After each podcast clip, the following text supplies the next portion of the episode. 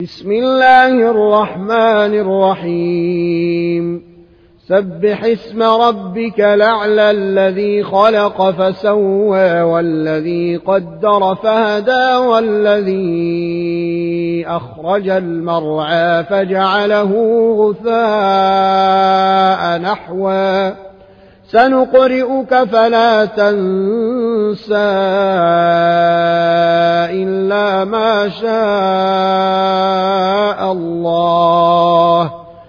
إنه يعلم الجهر وما يخفى ونيسرك لليسرى فذكر إن نفعت الذكرى سيذكر من